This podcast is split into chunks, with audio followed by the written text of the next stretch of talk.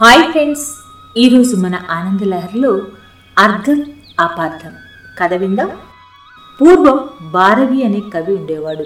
ఆయన చిన్నతనంలోనే కవిత్వం చెప్పేవాడు కావ్యాలు రాసేవాడు. ఊర్లో వాళ్ళంతా చాలా మెచ్చుకునేవారు. భారవి తండ్రితో నీ కొడుకు చాలా బాగా వ్రాస్తాడయ్యా అనేవారు. ఆయన మాత్రం వాడింకా చిన్నవాడు ఇంకా నేర్చుకోవాల్సింది చాలా ఉంది ఏదో వ్రాస్తాళ్ళే అనేవాడు. భారవికి తండ్రి తనని మెచ్చుకోవడం లేదని చాలా అసంతృప్తి. భారవి తల్లి దగ్గర నాన్నగారు నన్ను తీసిపారేసినట్టు మాట్లాడుతున్నారు. ఊర్లో వారంతా నన్ను మెచ్చుకుంటూ ఉంటే తనేమో ఏమున్నది? ఇంకా వాడు చిన్నవాడు అన్నట్లు మాట్లాడుతున్నారు అని చాలాసార్లు చెప్పుకున్నాడు. ఎన్నాళ్ళైనా తండ్రి ధోరణి మారకపోయేసరికి భారవికి తండ్రి మీద కసి పుట్టింది. ఆయనను చంపాలని నిశ్చయించుకున్నాడు. ఒకరోజు రాత్రి ఆయన వంటింట్లో భోంచేస్తున్నాడు. భార్య వడ్డిస్తూ ఉంది. భారవి వాళ్ళ నాన్నగారు పెరట్లోకి చేయి కడుక్కునేందుకు వస్తే చంపేయాలని పెద్ద బండరాయి పట్టుకుని పెరట్లో ఒక పక్క కాచుకునున్నాడు. అప్పుడు భారవి తల్లి భర్తతో మీరెందుకండి వాడిని అస్తమాను చిన్నబుచ్చుతున్నట్లు మాట్లాడతారు? వాడు చాలా బాధపడుతున్నాడు అన్నది. ఊరు వారంతా వాడిని మెచ్చుకుంటూ ఉంటే మీరు మాత్రం వాడికేమీ తెలియదని అంటారట? అప్పుడు భారవి తండ్రి నవ్వి పిచ్చిదానా నాకు మాత్రం వాడిని చూసి గర్వంగా లేదనుకున్నావా? తండ్రి పొగిడితే బిడ్డకు ఐక్షణం అంటారు. అంతేకాకుండా పొగడ్త మనిషిని పాడు చేస్తుంది. వాడి అభివృద్ధికి ఆటంకమవుతుంది. ఇంకా ఎంతో పైకి రావాల్సిన వాడికి గర్వం పెరిగి తనంతటి వాడు లేడని విర్రవీగుతాడు.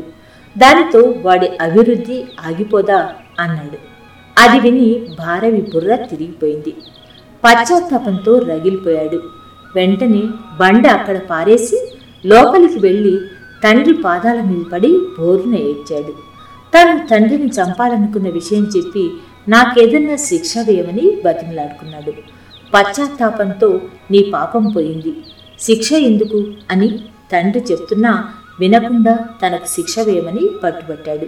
తండ్రి సరే అలాగైతే మీ అత్తవారింట్లో ఒక సంవత్సరం ఎవరికి చివరికి నీ భార్యకు కూడా ఎందుకు ఏమిటి ఏ కారణాలు చెప్పకుండా అక్కడ ఉండిరా అన్నాడు. ఇంత చిన్న శిక్షణ అని అన్నాడు భారవి. తండ్రి నవ్వి అది చాలే వెళ్ళు అన్నాడు.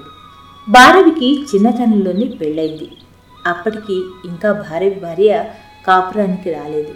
సరేనని భారవి అత్తగారి ఊరికి వెళ్ళాడు. వాళ్ళు అల్లుడు గారు వచ్చారని చాలా మర్యాదలు చేశారు. రోజుకు పిండి వంట చేసి ఆదరించారు. నెల రోజులు గడుస్తున్నా అల్లుడు వెళ్ళటం లేదని వాళ్ళు విసుక్కున్నారు. చిన్న చిన్న పనులు చేయమని చెప్పడం ప్రారంభించారు. మర్యాదలు తగ్గాయి. బావమరుదులు పొలం పనులు కూడా పురమాయించారు. అందరూ విసుక్కుంటూ మాట్లాడేవారు. దేనికి బదులు చెప్పకుండా విసుక్కోకుండా అన్ని పనులు చేసేవాడు భారవి. అతని భార్యను కూడా పొలం పనులకు పంపేవారు.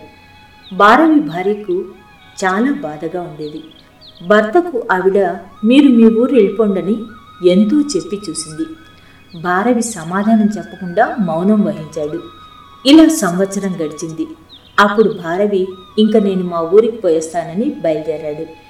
ఇంత హఠాత్తుగా ఎందుకు వెళ్ళాలని అంటున్నాడో వాళ్ళకి అర్థం కాలేదు.